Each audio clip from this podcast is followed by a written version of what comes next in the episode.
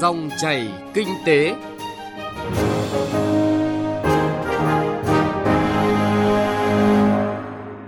Xin kính chào quý vị và các bạn. Mời quý vị và các bạn cùng theo dõi chương trình Dòng chảy kinh tế thứ năm ngày 14 tháng 11 năm 2019. Trong 20 phút của chương trình, chúng tôi sẽ chuyển tới quý vị những nội dung chính sau đây.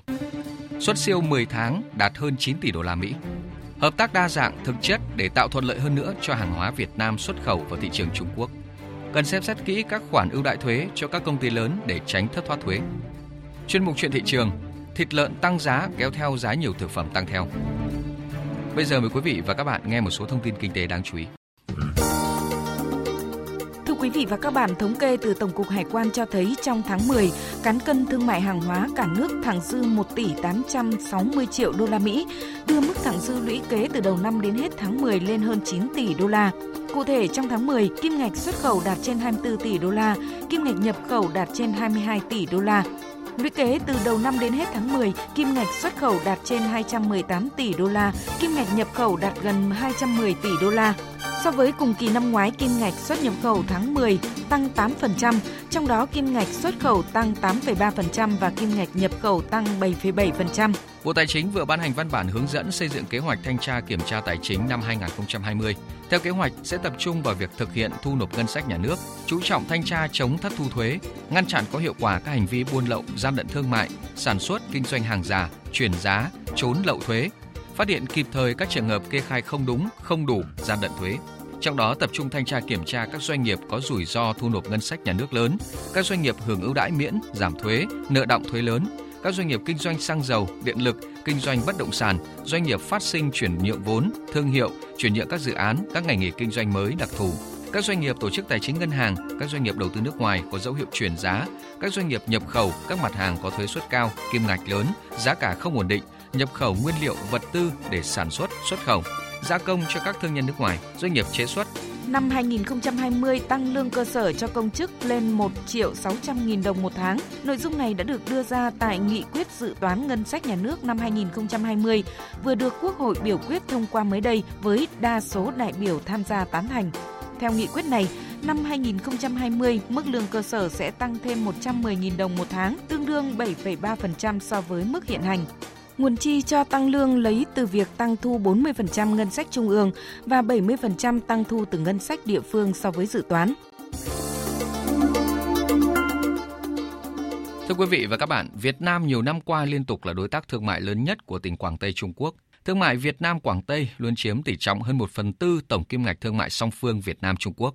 Năm ngoái, quy mô thương mại giữa Việt Nam và Quảng Tây đạt 26,73 tỷ đô la Mỹ, tăng gần 8%. Chính vì vậy, hợp tác trên các lĩnh vực thương mại, đầu tư và hợp tác kinh tế qua biên giới, kết nối giao thông, du lịch giữa các tỉnh Lạng Sơn, Quảng Ninh, Cao Bằng, Hà Giang của Việt Nam và tỉnh Quảng Tây Trung Quốc đang được thúc đẩy và phát triển ổn định, mang lại cơ hội thương mại lớn cho các doanh nghiệp hai bên. Ghi nhận của phóng viên Đài tiếng nói Việt Nam có bài viết Hợp tác đa dạng thực chất tạo thuận lợi hơn nữa cho hàng hóa Việt Nam vào thị trường Trung Quốc. Báo cáo kết quả thực hiện nội dung biên bản hội đàm đầu xuân vào tháng 3 vừa qua giữa bốn tỉnh Lạng Sơn, Quảng Ninh, Cao Bằng, Hà Giang của Việt Nam và Bí thư khu ủy khu tự trị dân tộc Trang, tỉnh Quảng Tây Trung Quốc.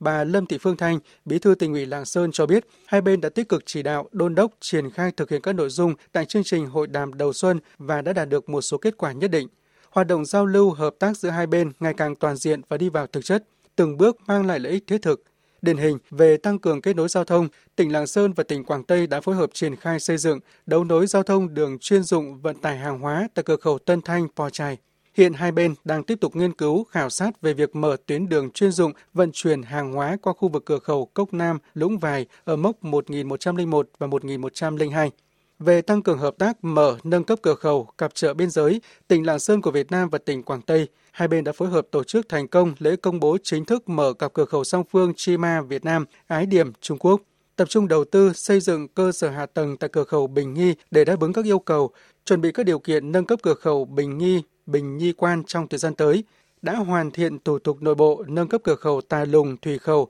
thành cửa khẩu quốc tế, cặp cửa khẩu Lý Vạn, Thạc Long thành cửa khẩu chính song phương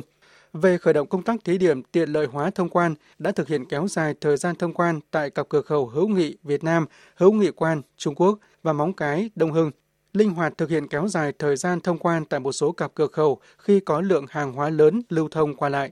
Tiểu ban công tác cửa khẩu tỉnh Lạng Sơn và Văn phòng cửa khẩu Quảng Tây tiếp tục nghiên cứu, thúc đẩy áp dụng thí điểm hình thức thông quan mới một cửa một điểm dừng tại cửa khẩu quốc tế hữu nghị hữu nghị quan theo sự chỉ đạo của Ủy ban hợp tác cửa khẩu hai nước Việt Trung. Ông Bùi Văn Kháng, Phó Chủ tịch Ủy ban nhân dân tỉnh Quảng Ninh khẳng định các cơ quan quản lý thương mại cửa khẩu khu vực biên giới giữa Quảng Ninh Việt Nam và Quảng Tây Trung Quốc thường xuyên liên hệ trao đổi với các cơ quan chức năng giữa hai địa phương để giải quyết vướng mắc tạo thuận lợi cho hoạt động thương mại, góp phần tích cực thúc đẩy tăng trưởng kinh tế kim ngạch xuất nhập khẩu, tạo mọi điều kiện thuận lợi cho hàng hóa xuất nhập khẩu thông quan 7 trên 7 ngày trên tuần ngay từ tháng 4 năm 2019 qua cầu Bắc Luân 2 và thúc đẩy đầu tư xây dựng cơ sở hạ tầng khu hợp tác kinh tế qua biên giới cầu Bắc Luân 2, đồng thời đẩy nhanh tiến độ xây dựng các công trình giữa các địa phương Quảng Ninh Việt Nam và Quảng Tây Trung Quốc bao gồm khu cửa khẩu Hoành Mô Động Trung, khu nối mở Bắc Bong Sinh Lý Hòa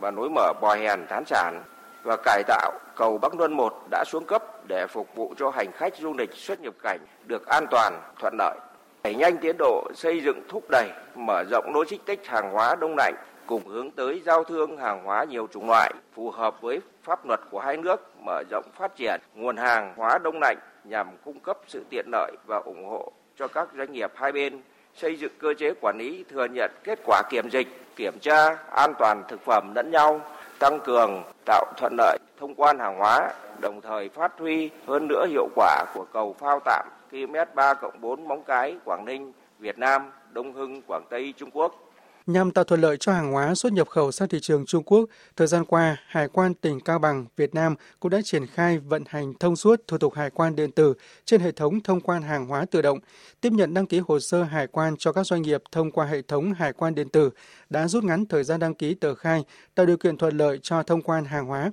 các cơ quan chức năng quản lý cửa khẩu, quản lý thương mại biên giới duy trì thường xuyên hoạt động gặp gỡ, hội đàm, trao đổi thông tin và kịp thời tháo gỡ những khó khăn vướng mắc trong hoạt động xuất nhập khẩu, thương mại của hai bên, tạo điều kiện cho người dân, doanh nghiệp trong hoạt động xuất nhập khẩu, thương mại, đặc biệt là xuất khẩu các mặt hàng nông sản. Ông Lại Xuân Môn, Bí thư tỉnh ủy Cao Bằng cho biết, tỉnh Cao Bằng đã tích cực hợp tác trên nhiều lĩnh vực với tỉnh Quảng Tây như phát triển kinh tế biên mậu, biên giới đã được hai bên phối hợp tốt, tạo mọi điều kiện thuận lợi cho các hoạt động xuất nhập khẩu, góp phần tạo việc làm, nâng cao đời sống của nhân dân khu vực biên giới. Ông Lê Hoài Trung, Thứ trưởng Bộ Ngoại giao Việt Nam khẳng định Trung Quốc tiếp tục là đối tác thương mại quan trọng, là thị trường nhập khẩu lớn nhất và thị trường xuất khẩu lớn thứ hai của Việt Nam.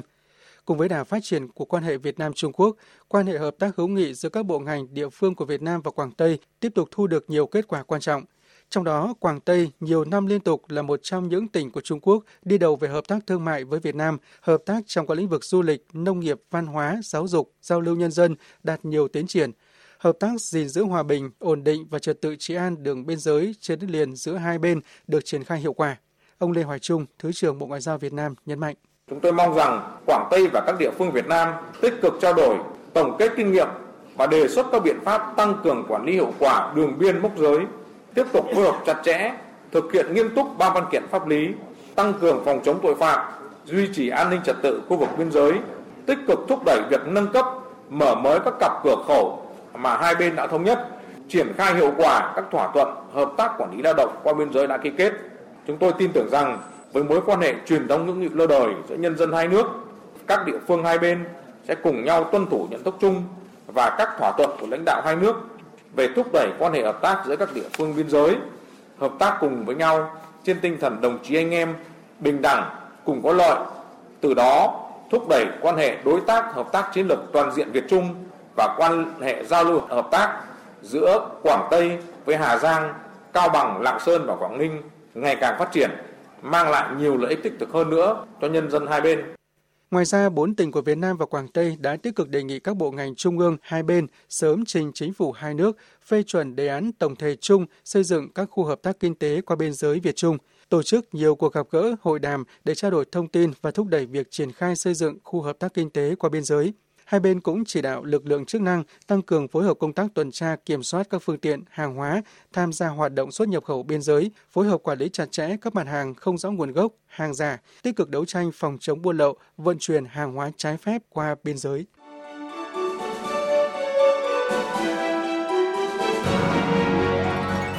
Dòng chảy kinh tế, dòng chảy cuộc sống.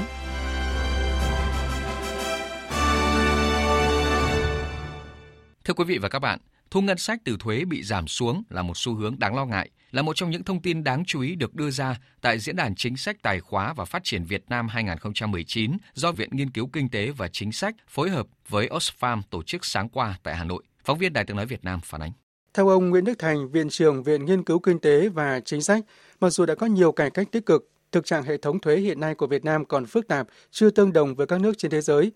Một số sắc thuế còn khá cao, kém cạnh tranh, trong khi một số sắc thuế khác lại chưa có. Cấu trúc thu ngân sách kém bền vững, tình trạng trốn và tránh thuế còn nhiều phức tạp, chu trình ngân sách kém hiệu quả, thực trạng phân chia nguồn thu giữa trung ương và địa phương còn nhiều bất cập. Hiện tại Việt Nam đã mất đi một nguồn lớn ngân sách có thể đầu tư cho lĩnh vực y tế, trong khi đó thì số tiền túi mà người dân Việt Nam bỏ ra để khám chữa bệnh chiếm 44,6% năm 2016 tổng chi tiêu cho ngành y tế, tổng số tiền của cả chính phủ và người dân. Điều đó có nghĩa là gánh nặng chịu thuế đã chuyển từ các doanh nghiệp lớn sang cho người dân thông qua các chính sách thuế, đặc biệt là ưu đãi thuế.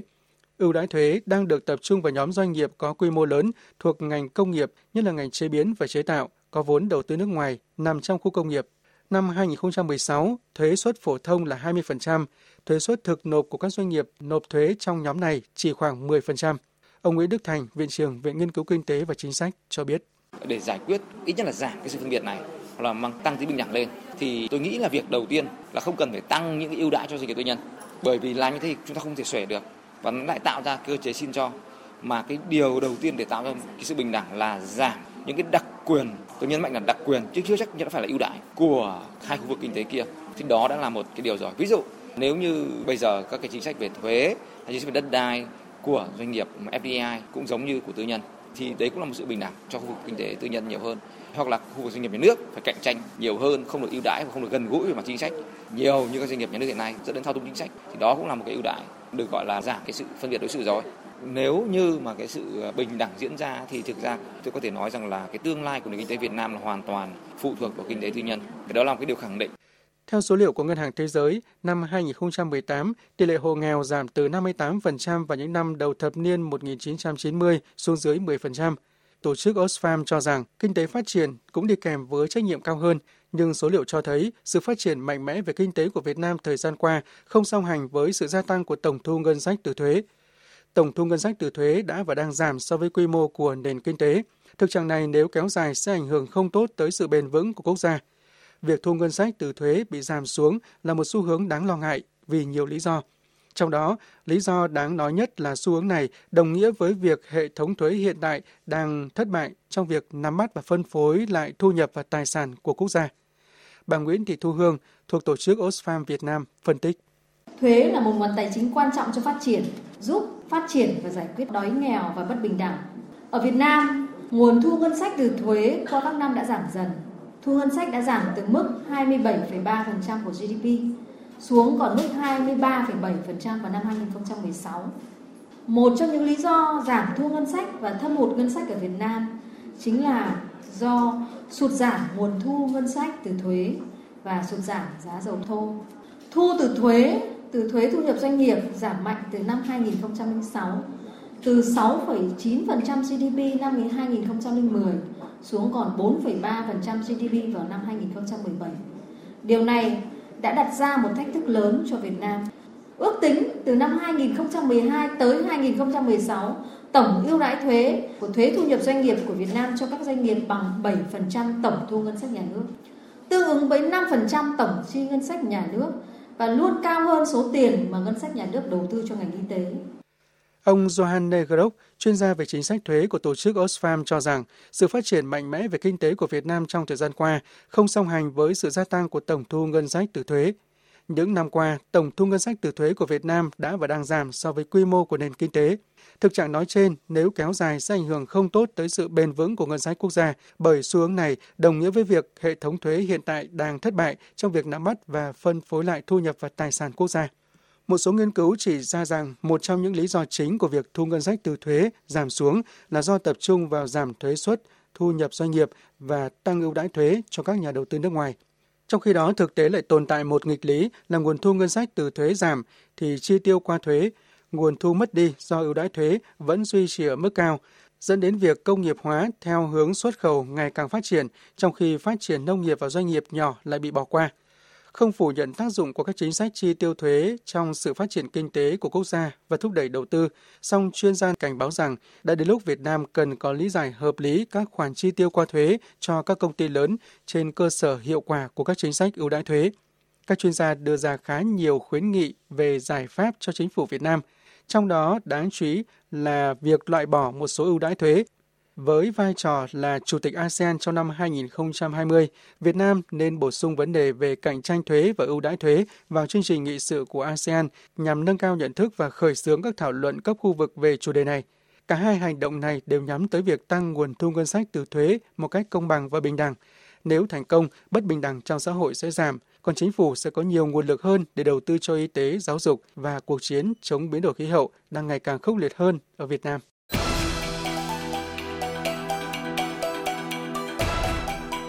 Chuyện thị trường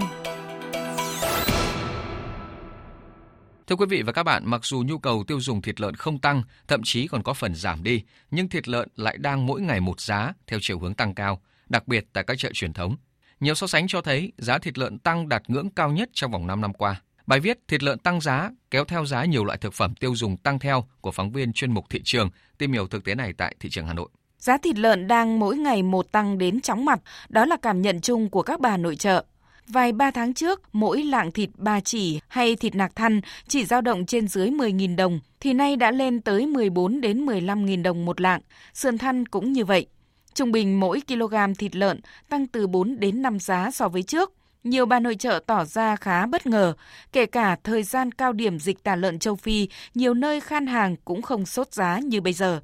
Đắt quá thì giảm lượng tiêu dùng là phương án của không ít hộ gia đình khi đồng lương thu nhập không tăng. Trước kia đáng lẽ mua 4 năm lạng thịt thì nay giảm xuống còn 2 3 lạng, thêm rau đậu hoặc chuyển qua ăn cá, thịt gà, thịt bò xen kẽ bữa thay vì thường xuyên ăn thịt lợn. Điều này dẫn đến tình trạng người bán giờ khóc giờ cười vì đắt nơi buồn, buồn nơi bán. Khảo sát tại một số chợ truyền thống, chợ dân sinh, người bán hàng tại các quầy, sạp cho biết lượng thịt bán ra so với trước đây giảm đi đáng kể. Mình có lượng thụ hàng ngày thế nào ạ? Lượng bán á, lượng bán vẫn chỉ giảm mất nửa hàng. Vì là đắt quá, họ bán thì ế. Bán ế ạ? Ừ. Tại vì như bây giờ người ta mua 30 nghìn, người ta vẫn mua 30 nghìn. 30 nghìn ngày trước được 4 lạng, bây giờ chỉ được có hơn 2 lạng này. Thế nên bây giờ làm một con thì làm nửa thôi. Cái gà ấy bây giờ là lỗ, lỗ nhiều lắm. Nợ nó lên quá nhiều. Bây giờ chị toàn làm giảm hàng đấy chứ. Chị có biết nguyên nhân tại sao? À đấy do bên Trung Quốc nó cân hàng, nên là giá nó đẩy lên. Mình ăn theo giá bên đấy. Thì lợn tăng cao thì bây giờ thì bán được nó ít hơn lúc lợn rẻ. Lúc lợn rẻ thì người ta ăn nhiều hơn. Còn lợn bây giờ nó đắt quá, người ta ăn ít lắm. Chị chả hiểu, giờ tăng lên hàng ngày thôi. Mỗi ngày lên khoảng 10 giá hay là 7, 8 giá. Giá thịt lợn tươi sống tăng cao, các sản phẩm thực phẩm được chế biến từ thịt lợn như giò, chả, xúc xích cũng tăng giá theo. Thịt gà, thịt bò cũng có xu hướng tăng khoảng 2 đến 3 giá. Nguyên nhân dẫn đến tình trạng thịt lợn cũng như thực phẩm tăng giá cao được nhiều người bán hàng lý giải là do dịch tả lợn châu Phi làm số lượng lợn giảm đáng kể, nhiều hộ chăn nuôi lao đao trong thời điểm dịch lợn bùng phát, tái đàn chậm. Trong khi đó, nhu cầu phục vụ cho dịp Tết ngày một tăng cao. Hiện tại, một số thị trường khu vực như Trung Quốc đang có tình trạng khan hiếm thịt lợn, nhu cầu tiêu dùng mặt hàng này tăng cao, nên thương lái lợi dụng đẩy giá lên, rất cần cơ quan chức năng quản lý thị trường vào cuộc kiểm tra, kiểm soát chặt chẽ, giá cả, cũng như chất lượng an toàn thực phẩm, nhất là thời điểm cuối năm, dịp lễ Tết, Nguyên đán đang đến gần.